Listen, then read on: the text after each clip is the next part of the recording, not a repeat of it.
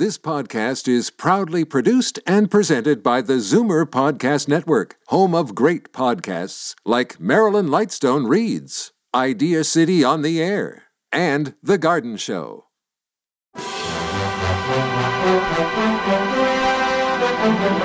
It's Zoomer Radio's Theater of the Mind with Frank Proctor. Open your mind as we fill your head with amazing thrills, chills, and laughs. Theater of the Mind. The best love programs from radio's golden age.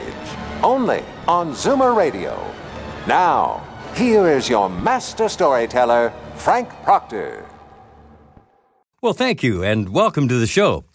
You know, I'm lucky that I'm old enough really to have been a listener of radio programs before television took over as our main source of entertainment. Hmm. Maybe I better think that observation over just. No, no, no, let it stand. Let it stand. I remember as a kid at the tender age of about five, faking feeling too sick to go to school when in reality all I wanted to do was stay home with my mom and listen to the Happy Gang with Bert Pearl and wait for that moment when the gang would shout, Here comes Louie with the joke pot.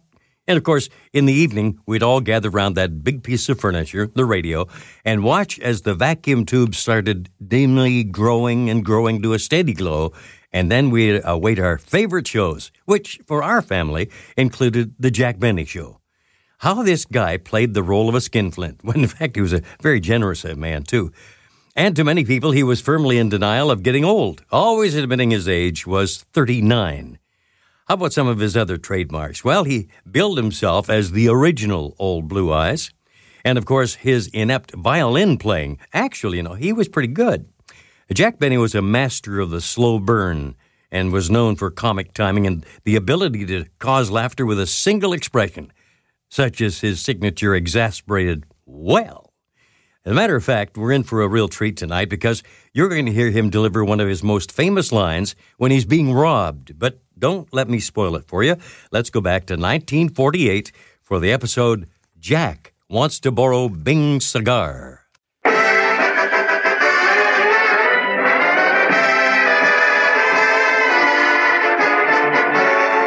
The Lucky Strike program starring Jack Benny with Mary Livingstone, Phil Harris, Rochester, Dennis Day, and yours truly, Don Wilson.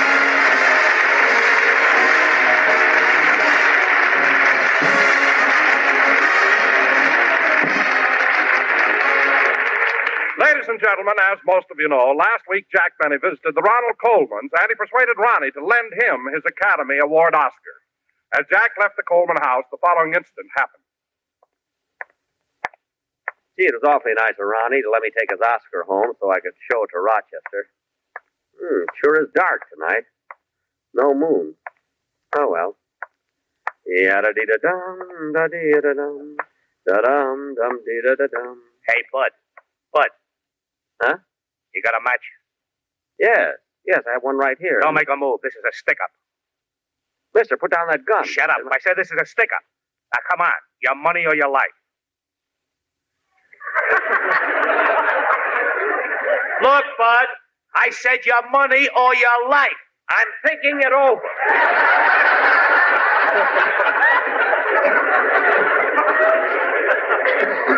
Now look, mister. Come on, give me your wallet or I'll let you have it. All right, mister. Don't shoot. Don't shoot. Here's my wallet. Good. And I'll take that package you're carrying, too. This this packet, but it isn't mine. It belongs to Ronald Colman. He won it. Pipe down and give it to me or I'll drill you. All right, all right. Don't drill me. Here it is. Now, lay down on the sidewalk and count to a hundred. Yes, yes, sir. One, two, three, four, five. Yes, ladies and gentlemen, that's what happened Sunday night. As we look in on Jack now, it's the following morning. Mary, I've thought of a million different things. I don't know what to do. Oh, Jack, stop pacing the floor and sit down. You're making a nervous wreck of yourself. He was like that all night, Miss Livingstone. Never slept a wink. What am I going to do? How can I ever explain this to Ronnie? Jack, you've got to control yourself or you'll have a breakdown. Now, why don't you have some breakfast? No, Mary, I couldn't eat a thing. I don't care if I never eat again. Mm-hmm. He hasn't been this upset since Theda Bara got married. I'm at my wits' end. I can't tell Ronnie his Oscar was stolen and never speak to me again. I can't tell the police about the holdup because then it'll get in the papers. I don't know. What in the world can I do? Well, why don't you kill yourself? Say, that's not a. Oh, stop. I'm not in the mood for jokes. There must be some way I can get that Oscar back. Well, why don't you put an ad in the Beverly Hills paper and offer a reward? No, Mary, a reward would just be a waste of time. Who'd return it for what I'd offer?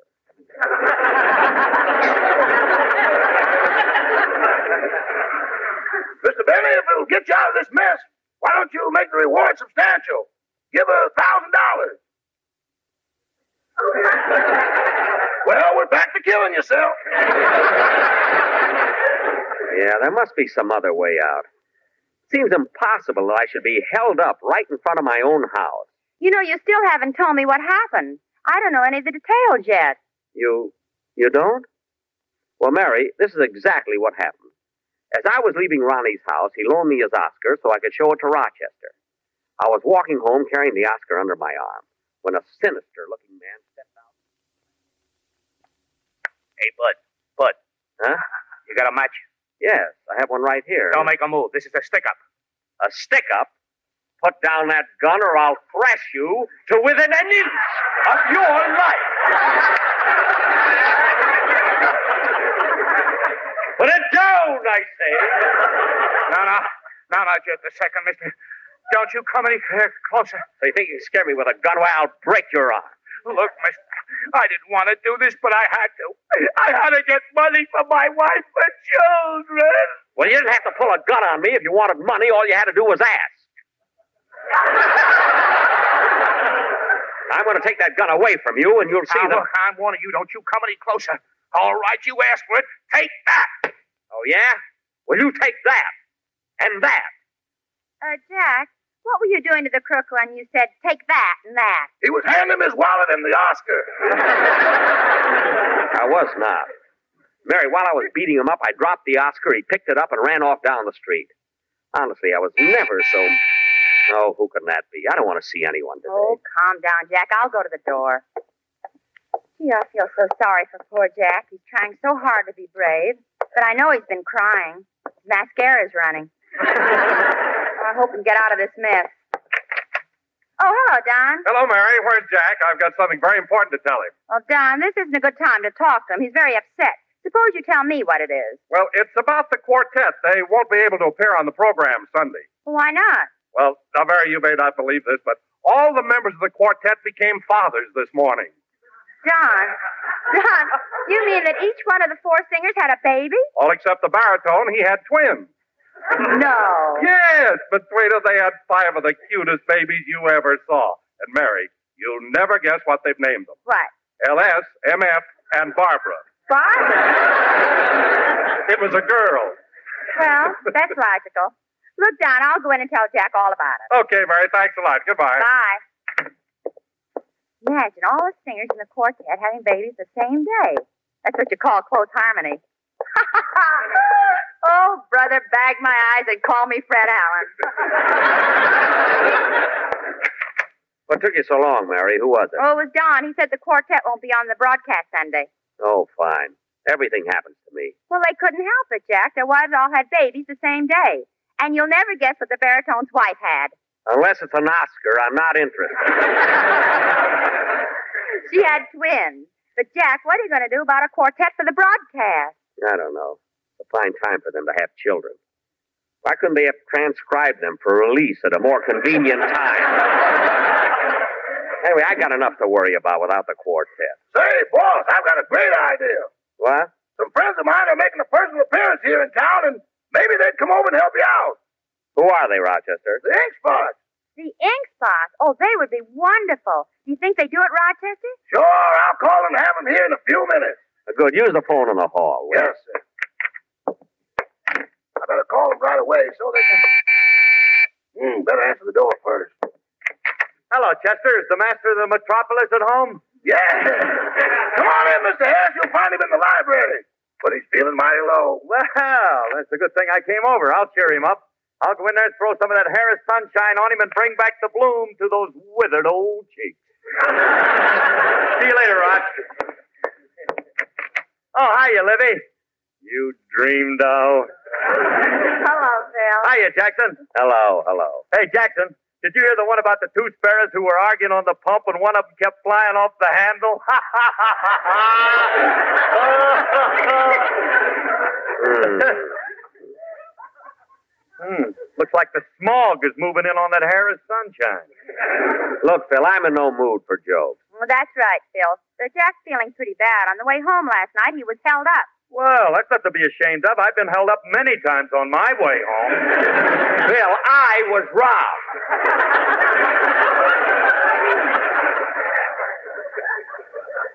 now, what did you come over here for? Yeah, look, Jackson, I'm figuring on buying a small ranch, and I got most of the dough, but I need a little more to swing the deal, and I was kind of wondering if you'd lend me uh, $10,000. Mary, tell him I'm not at home, will you? Oh, wait a minute, Jackson. I don't like asking you, but I went to the bank and they turned me down. Now, if you turn me down too, well, well, I'll, well, I'll just have to go to Alice.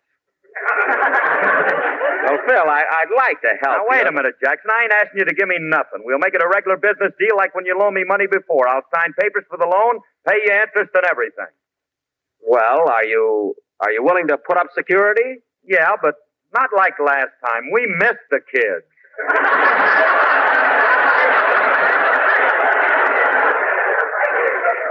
All right, Phil. I'll have my business manager draw up the papers. Excuse me for interrupting, boss, but Mr. Ronald Colman called. Oh, no. Oh, yes. he said he's having guests for dinner and wants you to return his Oscar immediately. Phil, you better go get the money from Alice. now, Ronnie wants his Oscar back. This is the last straw. Mary, you know what I'm going to do? Oh, not now, Jack. A gun is so noisy, and I've got a splitting headache. I don't mean that. I'm going to check a list of all the people who ever won Oscars, and maybe borrow one of them so I can give it to Ronnie till I get his back. Hey, that sounds like a pretty good idea. Let's see now. Last year, the Oscars were won by Fredric March and Livy de Havilland. Well, that won't help. Freddie's out of town, and Olivia hasn't talked to me since I put too much starch in her doilies. Who else is there? Well, Ray Milland won an Oscar. Ah, what a picture. yeah. And so did Joan Crawford and Loretta Young and Bing Crosby and. Uh... Hey, that's it, Mary. He's the one, Bing Crosby. I did him a big favor. I was on a show a couple of weeks ago, and it isn't easy to be on his show. The needle scratches.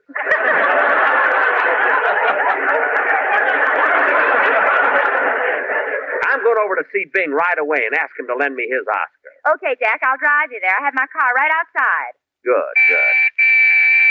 Now, who can that be? I'll get it, boss. Well, hello, gentlemen. Come right in. Hey, boss, boss. Yeah? It's the ink spot. The ink spot.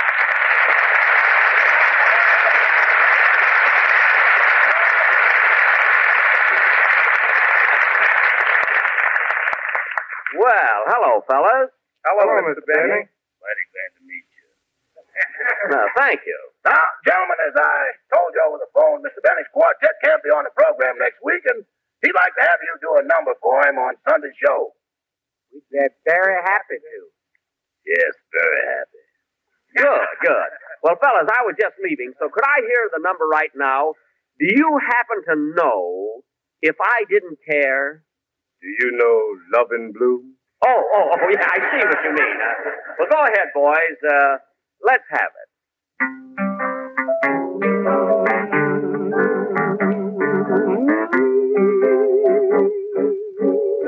If I didn't care, would it be the same? Would my every prayer begin and end with just your name? And would I be sure that his love beyond compare. Would all this be true if I didn't care for you? I didn't care, if I didn't care what I smoked, baby. I'd smoke any kind of a cigarette. But I do care, honey child. That's why I smoke Lucky Strikes. I smoke Lucky Strikes because according to that Crossley poll, they're first choice, baby. You want to know something else, honey child? They're so round, so firm, so full impact, so free and easy on the go. That's right, baby. LSMFT. What a cigarette. LSMFT,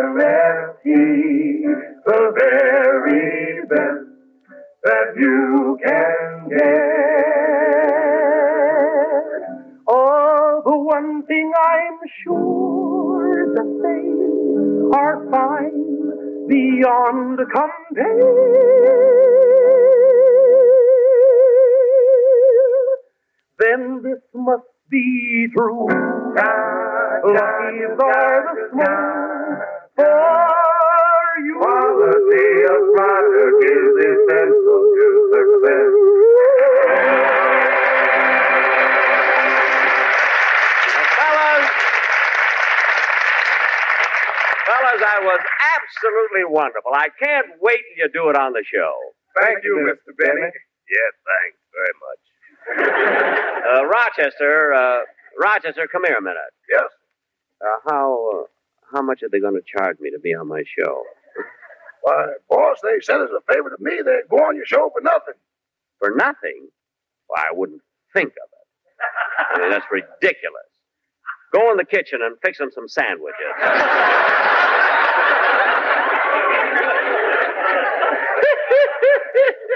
That's what I like about you, boss. When it comes to guest stars, bread is no object.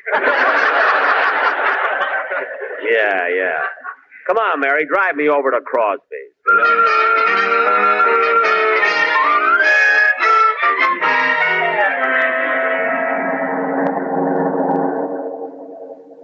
Mary, there's Bing Crosby's house over there on the left.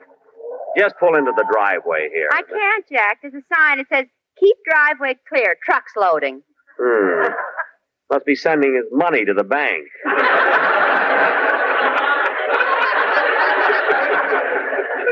well, toot the horn. We'll see if he's home. Oh, there's Bing in the upstairs window. Hey, who's that honking in C sharp?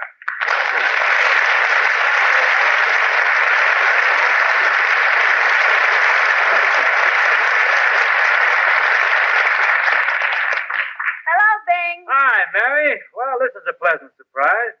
Come up to the front door. I'll let you in. Come on, Jack. Now remember, you just can't come right out and ask him to lend you his Oscar. Be a little subtle about it. I know, I know. Watch these steps, Mary. Hello, Mary. Come right in. Oh, Jack's with you. and I ran all the way. What? Come in. Come on. Come on in. Hope you folks will forgive the way I'm dressed. I wasn't expecting anybody, or I'd have sort of dressed up. That shirt you've got on looks like Finian's rainbow. Especially with that pot on the end of it. Well, well, well. It's rumored you're pretty funny on the air, too. Hmm. However, let's not discuss one's alleged talent in the entrance hall. First time you've been to this house, isn't it?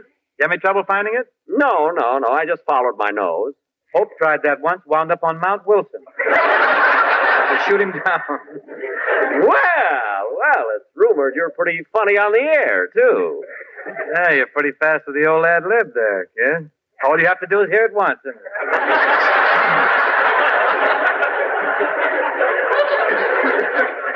Yes, yeah. You know, Bing, we were just driving by and thought we'd drop in for a social visit. Uh, Jack, get to the point, but be subtle. Leave it to me.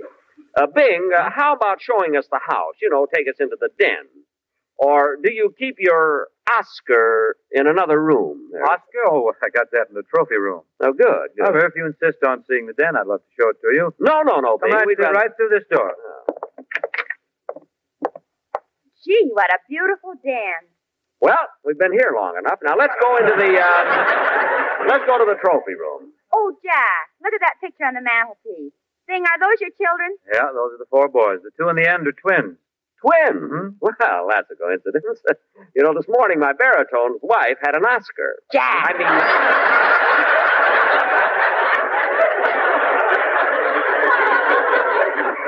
Bing, it must be wonderful having four children. By the way, where's Dixie? Oh, she had to go to the hospital What? to visit her cousin. Bing, uh, are you sure it isn't the stork? Positive. I got him in my trophy room. Well, let's go see him. You know, I've never seen a stuffed Oscar. I mean, stork. Okay, just follow me here. Oh, just excuse me a minute. Hmm. Hello. Well, hello. Fancy hearing from you. Sure, I want you on my show. I've been expecting you for a long time. How long will it take you to get here? Two days. Huh? Well, good. I'll meet you at the train. Bye.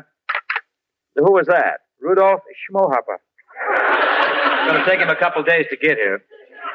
Now, where does he live? The do did he?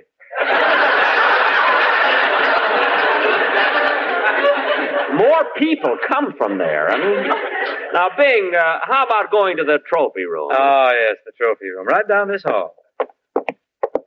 Here, Mary, I'll lift you over. No, I'll just uh, walk around them. Hmm. Fine place for a horse to sleep. I can't understand why. Bing, I was stepping over him and he got up. Help me off. Oh, don't worry, Jackson. He can't stand up long. What? Yeah, I guess you're right. Poor old thing. Yeah, the veterinarian said he was going to die yesterday, but none of my horses finish on time. well, here we are, kids. Here's the trophy room. Jack, look at all the heads mounted on the wall. Gosh, Bing, you sure must have done a lot of hunting. Yeah. What's that big head over there? Yours, you're looking in the mirror.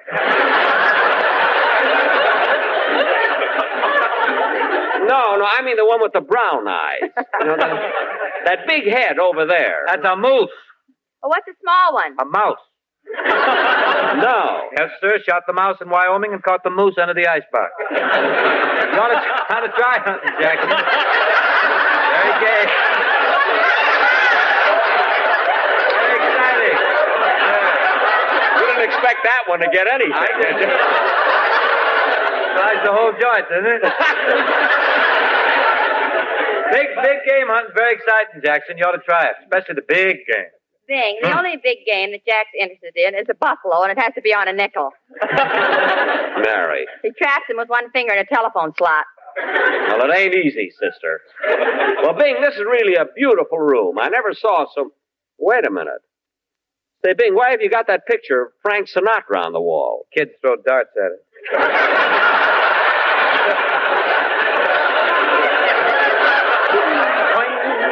Oh, I thought he had chicken pox there.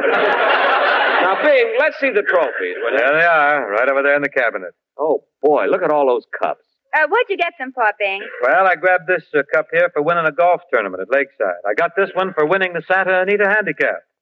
Santa Anita Handicap. Uh, what horse? No horse, ran myself. Paid six hundred. Photo finish. Just got up the last jump. Oh. Say, Bing, What? what's that little tiny cup on the end? That's not a cup, that's a thimble. Four kids. Got to do a lot of sewing. yeah, you yeah. see this one here, Jack? I got this when I got married. When you got married? Yeah, it's a Dixie cup. Why do I take jokes from Phil Harrison? Brother. Well, look, Bing, the trophy that I'm most interested in is the Oscar you won for going my way. Yes, we'd love to see that one, Bing. Oh, the Oscar. Why didn't you say so? I'll get it for you. Lenny, you in there? Yeah, Pop, what do you want? You'll have to give me my Oscar. I can't now. I'm taking a bath. Oh, for heaven's sake, why don't you use something else for a stopper? Bing, you let your son use the Oscar for a stopper in the bathtub? Yeah, That's it's always wet, too, when I want to crack nuts with it. It's murder. Well, I'm really anxious to see the Oscar, Bing, but we can wait till your boy gets through with his bath. Ah, he'll be through in a minute. Say, Bing, Hmm? while we're waiting, how about singing a song for us? Oh, Mary, Bing doesn't want to sing. I do too. What'd you like to hear, Mary? Anything, Bing. Any? well, I'll try out a new tune on you called Haunted Heart. Clever number. I hope you'll like it.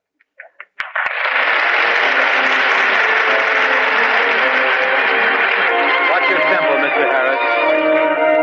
No racy tempo. Ballad, please.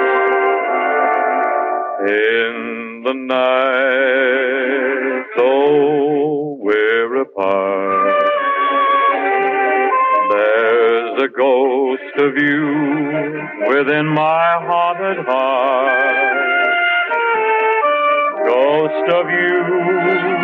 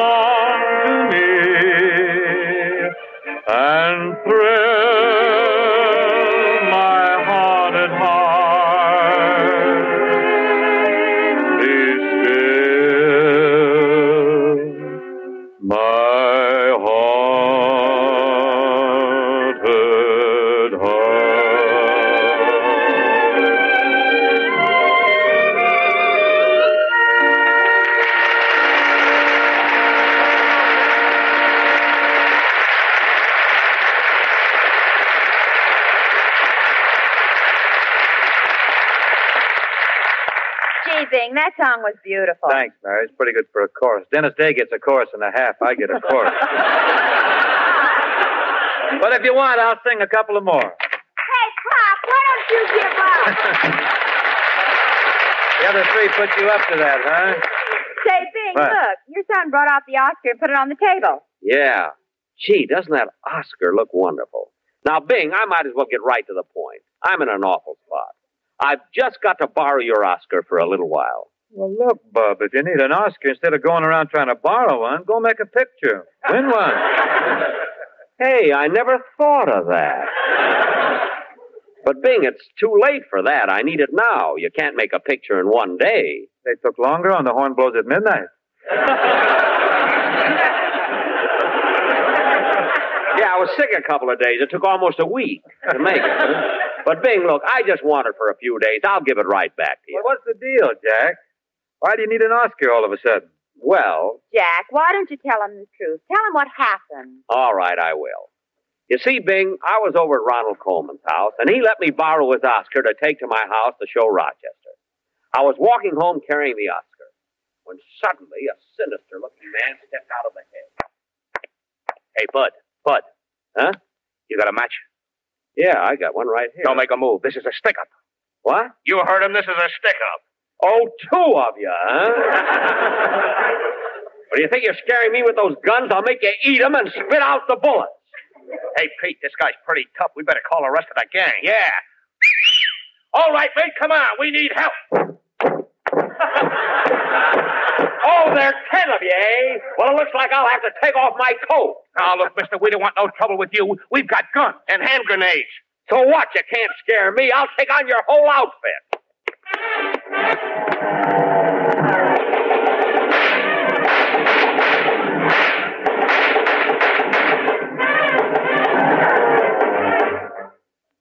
And Bing, when the whole thing was over, I knocked out all their men but one.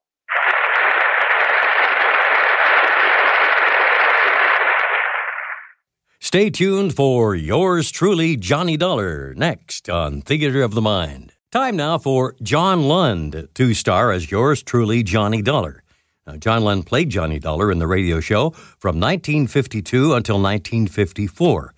Other radio credits include having the title role in the serial Chaplain Jim on the Blue Network in the early 40s. And on the silver screen, his first film was To Each His Own with Olivia de Havilland for Paramount in 1946.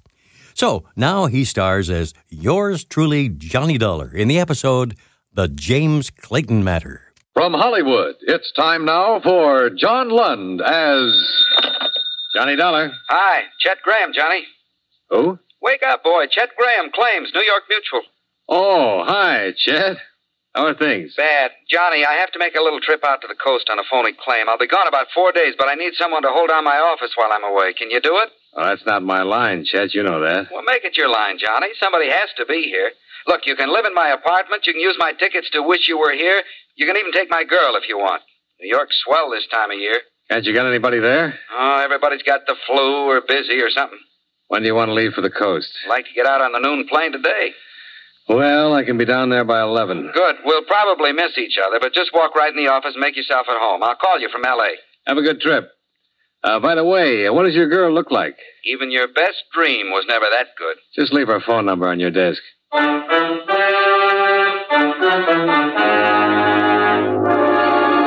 John Lund in a transcribed adventure of the man with the action packed expense account, America's fabulous freelance insurance investigator. Yours truly, Johnny Dollar.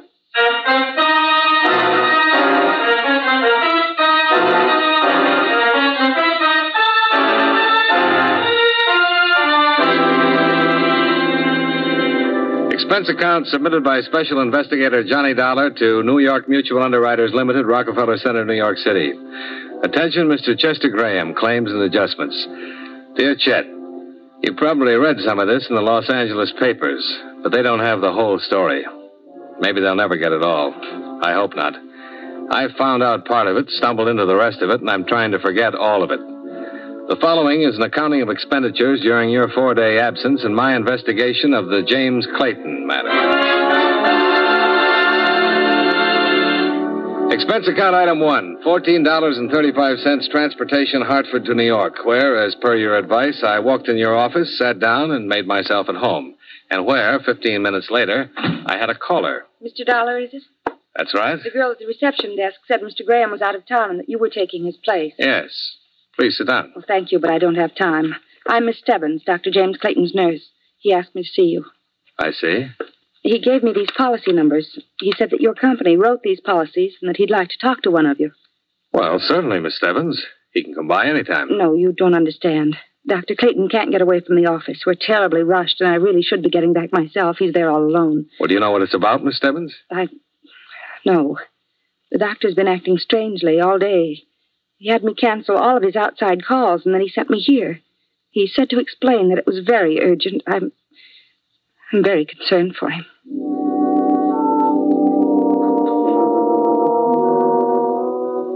The tall, pale brunette girl in the crisply starched uniform and cape was certainly concerned about something. She bit her lip, forced out a wan, unprofessional smile, and started to cry. I pretended not to notice all this as we got on the elevator and went down into the street. However, ten minutes later, when we arrived at a suite of offices in the Pelroy building, I had to notice Dr. James Clayton. He met us at the door. Most of his costume was medically correct white coat and carrying a stethoscope in one hand. But in the other, he brandished a 32 Iver Johnson. The safety was off. Oh, oh, it's you. Yes, Doctor. This is Mr. Dollar from the insurance office. Claims investigation? Yeah. Oh, fine. Uh, Jane, this would be a good time for you to get some lunch, don't you think? Well, Doctor, I have all of those lab reports to No, go ahead, Janie. Like a good girl, I want to speak with Mr. Dollar alone. Of course, Doctor, if you say so. Goodbye, Mr. Dollar. Goodbye. Come in, Mr. Dollar. Sit down.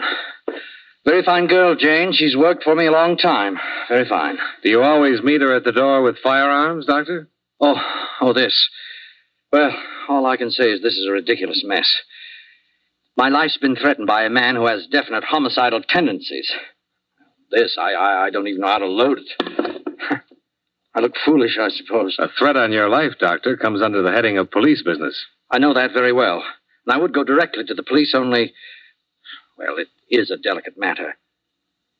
You seem dubious already. No, just curious. Go on, please. Well, several months ago, I attended a patient named Florence Harmon.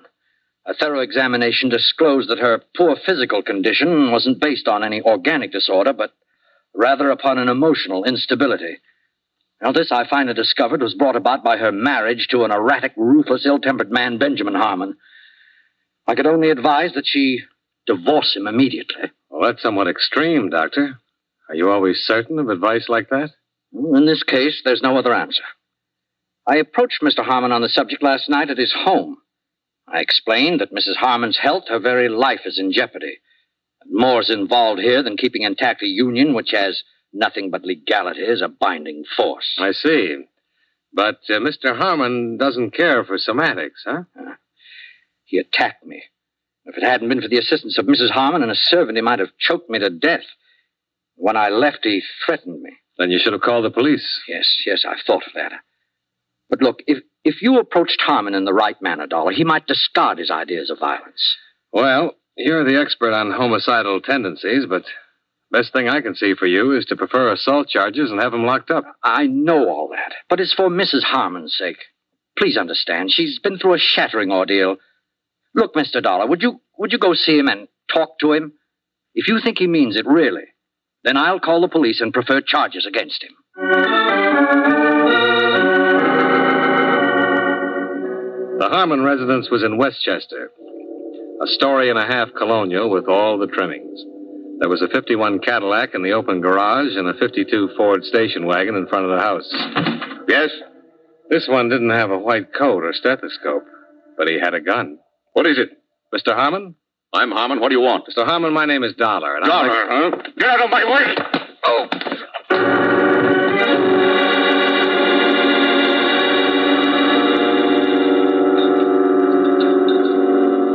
Here, Mr. Dollar. Drink this. Easy now. Oh. Take it, please. Oh, you had quite a blow. Try a little more. It should make you feel better. What was. Who? Oh, you you can bring suit against him, against us. You can do anything you want to, Mr. Dollar. He's just ungovernable. He could easily have killed you. You, uh, Mrs. Harmon? Yes. Your husband think I was the Iceman? Oh, I don't know what he thought. I I just heard him yell at you, and when I came to the door, you were lying there, and he'd taken the station wagon and left. Why, last night he even attacked my personal physician and threatened to kill him. I don't know what's gotten into him. You'd better sit down. Oh, it's getting better. Where'd he go? Heaven only knows. Mad. That's what he is, Mr. Dollar. Mad. He's liable to do anything. I'm. I'm scared. I'm scared stiff.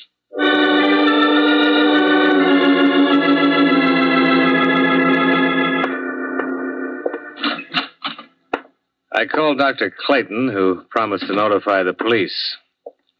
It was about a quarter to six when I got back to his office. A broad shouldered man in a tweed suit was in the reception room. Hi. You Dr. Clayton? No. Hey, uh, don't I know you? I was thinking the same about you. Uh, wait, Dollar? Yeah. Tom Bassman, Central Division. Oh, sure. How are you, Tom? Fine. Hey, you must be the one. What? This Dr. Clayton called downtown about a threat, said his insurance company had advised him to report it. That's right. Where is he? Well, he should be here, Tom. What's his nurse say? I rang the buzzer, no one around at all. What's this all about? A man named Benjamin Harmon's threatened the doctor's life. I met him myself. He's carrying a gun, and he looked dangerous to me. I just came from his house. He's still there? No. I better phone in and get a pickup out on him. When the doctor shows up, I'll get a complaint. Oh, hello. Hello. Why, Mr. Dollar. Hello, Miss Stebbins. Dr. Clayton here? This is Sergeant Bassman. We want to see him ourselves. You're a police officer? That's right, miss. I heard him talking to you on the phone. Is anything the matter? Just want to see him. Well, goodness, he sent me out to pick up these things. He was here when I left. Oh, What? perhaps he had an emergency. Well, is there any way we can find out? Well, if he had one, it would be right here on the pad because I always have to know. Hmm. That's funny. What? He's on an emergency call, 1213 Alessandro Street. Can I see that, please? Uh-huh. There's no name on this, Miss Stebbins. Do you recognize the address at all? No, I don't.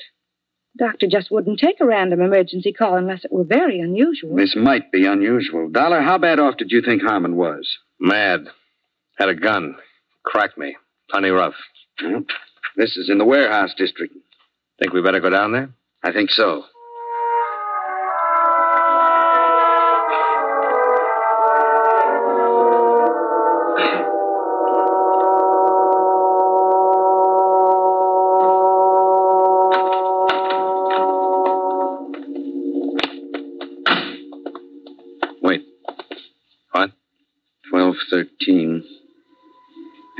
To be that vacant lot over there. This one's 1240, and the rest belong to that warehouse. Yeah. Tom. Hmm? That car. MD on the license plate? Yeah. It might be Clayton's. Yeah.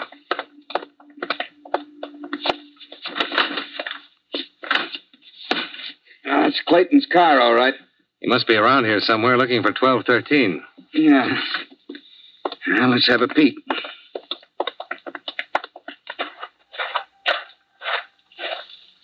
Tom. I see. He's had it. Is it Clayton? Yeah, that's him. Some emergency this was. Yeah.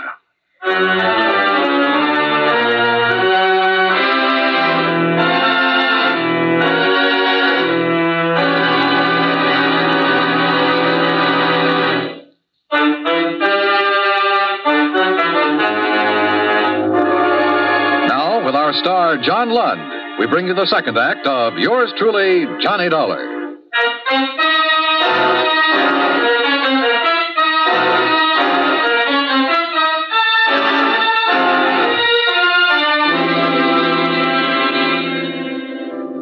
An hour of questioning in the neighborhood turned up two people who recalled hearing the shots. And one man remembered seeing a man who answered Benjamin Harmon's description loitering in the vicinity of a nearby bar earlier in the evening. Obviously, Dr. Clayton had been lured to his death by the murderer who had telephoned him, pretended to need a physician, waited till the victim appeared, and then shot him down.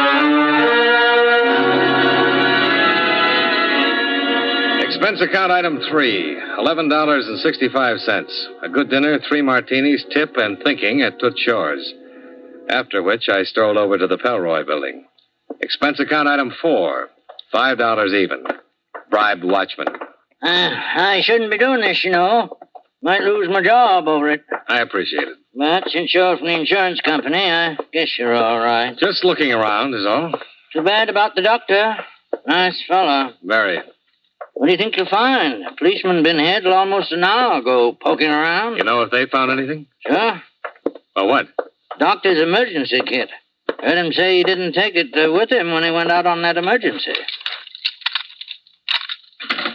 Yeah, don't be too long.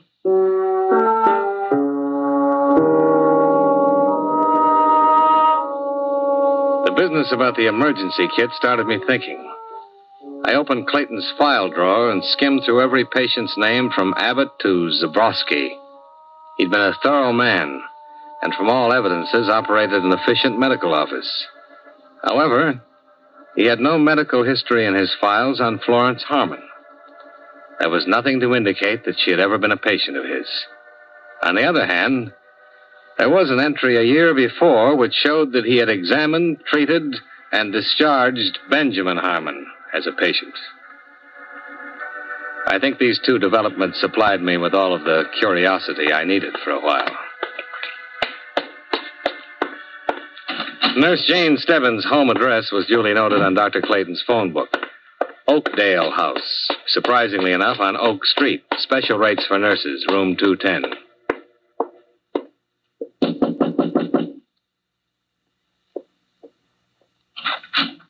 Oh, Mr. Dollar. How do you feel? Not too good, Mr. Dollar. I just got home a little while ago. They kept me down there pretty long. Do you want to come in? Thanks. I don't want to keep you up. It isn't much of a place, is it? I mean, I haven't straightened it up for days, it seems. I'm sorry. Things like this aren't easy. I know. Don't apologize to me. Sit down, Mr. Dollar. Have they caught Mr. Harmon yet? No, not yet. Uh, Miss Stebbins, you worked for Dr. Clayton a long while, didn't you? Five years. Then you should be able to tell me who he was going to marry. Marry? Well, I didn't know. I have no idea. He'd already made arrangements for a honeymoon. Honeymoon? Look, reservations on the Ile de France for next April. I found them in his desk drawer. Confirmed to Dr. and Mrs. James Clayton. Well? What difference does it make? I don't know. Seems strange that you've been with him for such a long time and didn't know about this. I. Or did you? All right. What about Mrs. Harmon? Well, Look, Miss Stebbins, things are wrong all the way down the line about your doctor's death, about what happened before it. It'll come out sooner or later. I suppose it will.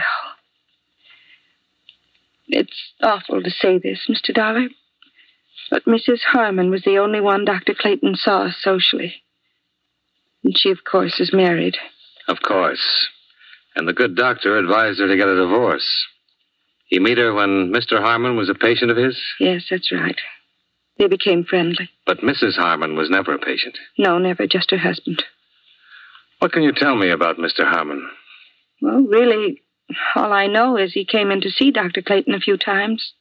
Over a year ago, I guess.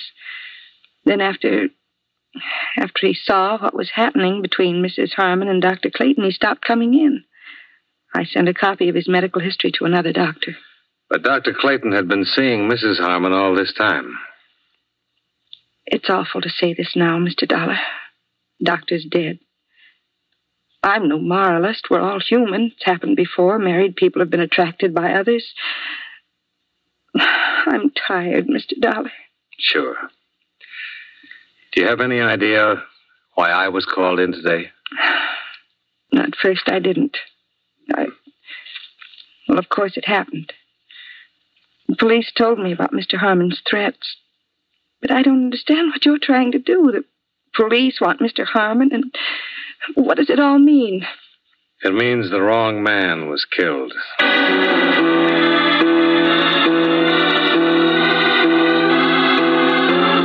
Please, Mr. Dollar. I should have tumbled to it right away, but your husband fit the part too well. Now, look here. I've been through quite enough today with the police looking for Ben. I don't have. You and Clayton.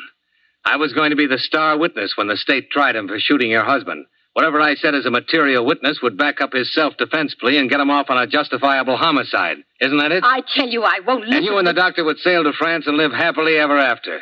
What's the matter? Wouldn't your husband give you a divorce? You won't listen. Go ahead. If you say it's that way, Mr. Dollar, and you know everything, I know you know everything, then it must be that way. yeah, only it got fouled up. Your husband did shoot your doctor boyfriend after all. Get out of here. Get out of my house. You can't prove anything. You're right, Mrs. Harmon. I can't prove anything. Not a thing. They catch your husband and they'll put him away for it. But you have something to live with for the rest of your life. Or maybe you didn't really love your doctor after all. Get out! Get out! Leave me alone! Leave me alone!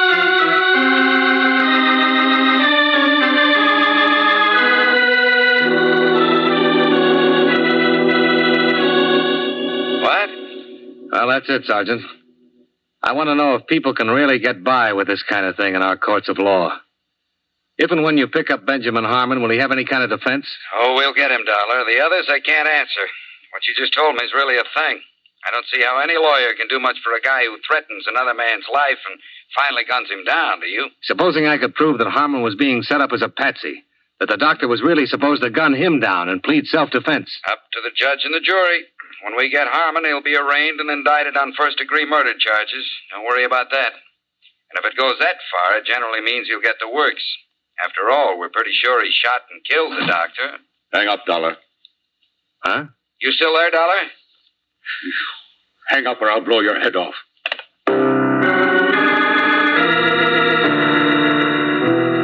Benjamin Harmon wasn't kidding. He was blazing mad. He had a gun, and I knew he wasn't afraid to use it. I was across the street when you left my place a little while ago. Fixing up another deal, were you? I don't know what you're talking about, Harmon. I followed you here so we could have this talk. And we're going to have it, you and I. You ought to put that gun away and let them take you. They'll shoot you down if they see you. Nobody's going to shoot me down, not yet. Now, where's your office? Hartford, Connecticut. I mean here. Where do you practice here? Come on. I don't practice anything here. My office is in Hartford. This apartment belongs to a friend of mine. I'm standing in for him here while he's out of town. Where's his office? New York Mutual Liability. I mean his law office. I want to get down there and see how much. Hold on now. I'm not a lawyer. My friend's not a lawyer. We're insurance investigators. Where's the office? I tell you, we. Listen. Clayton called me this morning and said a lawyer named Dollar was on his way over to talk to me about divorcing Florence. If you hadn't started swinging that gun butt around, I'd have told you why I was there. I think I know why Clayton called you and told you that, but I don't. You and he were trying to pull something to take my wife away from me. I know that much. You're wrong, Harmon.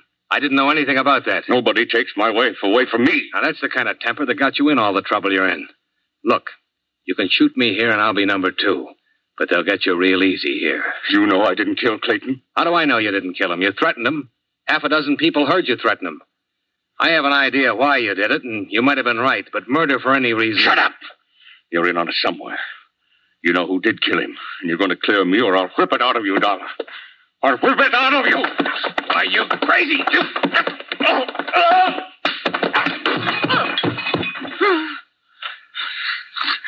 All right. Here. Try this. Go on. I'm tired of fooling with you. Now get on your feet. Right. Well, you got one point in your favor. This gun hasn't been fired. Do you have another one? No. Here, take another drink. Mm. Now, you have a chance to talk to me right now. I don't mm. think the police will be interested in much you have to say. I wanted to kill Clayton, but I didn't. I didn't. Nobody will believe that. I know I've got a temper, and I've tried to control it, but I didn't kill him. I'm not impressed with that. I want facts. Where were you when Clayton was shot? How do I know? I didn't know what time he was shot. Say between five and six today. I was out getting mad. Fried. Where? Who saw you? No.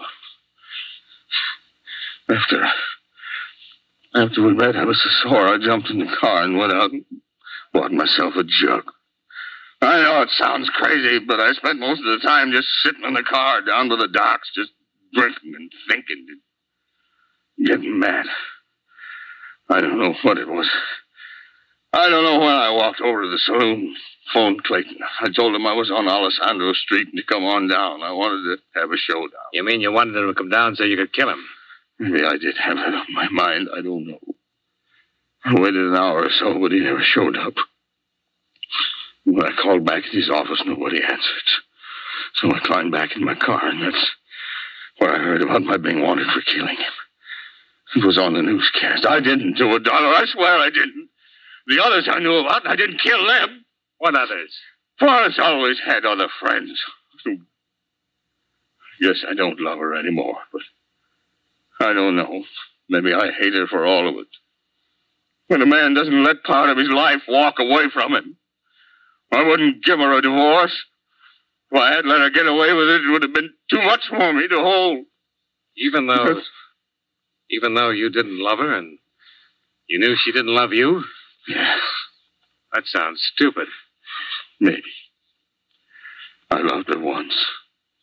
She loved me the way two people only love at certain times. Hell, no sense yet. I'm not well, Dollar. Clayton gave me a year. Another doctor, 18 months. Pernicious anemia.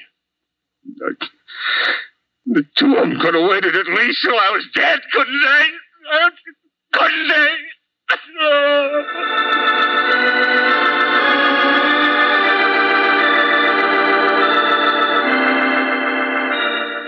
I found some sleeping pills in your medicine cabinet, and I fed him a couple with some hot cocoa. He dropped off to sleep in your bed while I made some phone calls, confirming what he just told me. Expense account item five, taxi fare. Four dollars and five cents back to Oak Street, to Oakdale House. Special rates for nurses. I thought you'd be back. I'm glad it's you. I think somehow you're the kind of man who understands things. I'll be a good listener. Go ahead. When I first started as his nurse, I fell in love with him. I guess it's an old story. Terribly old and corny. But then he met her. I heard him tell you all those lies today about treating Mrs. Harmon. I was out in the hall. Didn't have any idea exactly what he intended to do until I heard him call Mr. Harmon right after you left. He told him you were a lawyer. He knew Harmon was upset enough to attack me. Doctor was very good about knowing what people would do. I was here when Mr. Harmon called him tonight. Doctor took the call and wrote it down on the pad. I saw him put the gun inside his coat, and I knew he was going down there to shoot Mr. Harmon. So I followed him. He was walking around the dark looking for Mr. Harmon with a gun in his hand. I ran up to him and pleaded with him not to be crazy, that she wasn't worth it. Then he said he was going to kill me, too. He struggled and the gun went off. I don't know how many times. Then I came back here and pretended I'd been down at the drugstore. I see. What's your first name? Jane. Jane, Dr. Clayton made all sorts of elaborate plans so he'd have a self defense plea.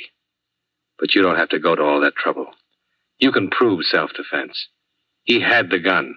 He was going to use it on you. I beg your pardon. I can help you, Jane. It'll go second degree or manslaughter, suspended. You didn't mean to shoot him, but he meant to shoot you. No. You're nice. But I can't get off. What? I guess they haven't found her yet. I killed Mrs. Harmon an hour ago.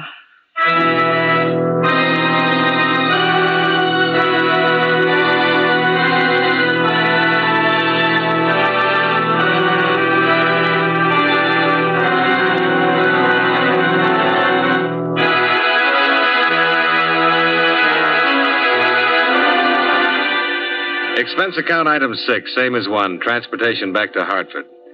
I didn't spend any other money, Chet. I didn't meet your girl, and I didn't see the musical. I didn't go anyplace. I just sat in your office and looked at the walls for the next three days. I'm leaving this where you'll see it when you come in tomorrow morning. Settle up and don't call me for a long time. A long, long time, if you call at all. Expense account total $56.35. Yours truly, Johnny Dollar.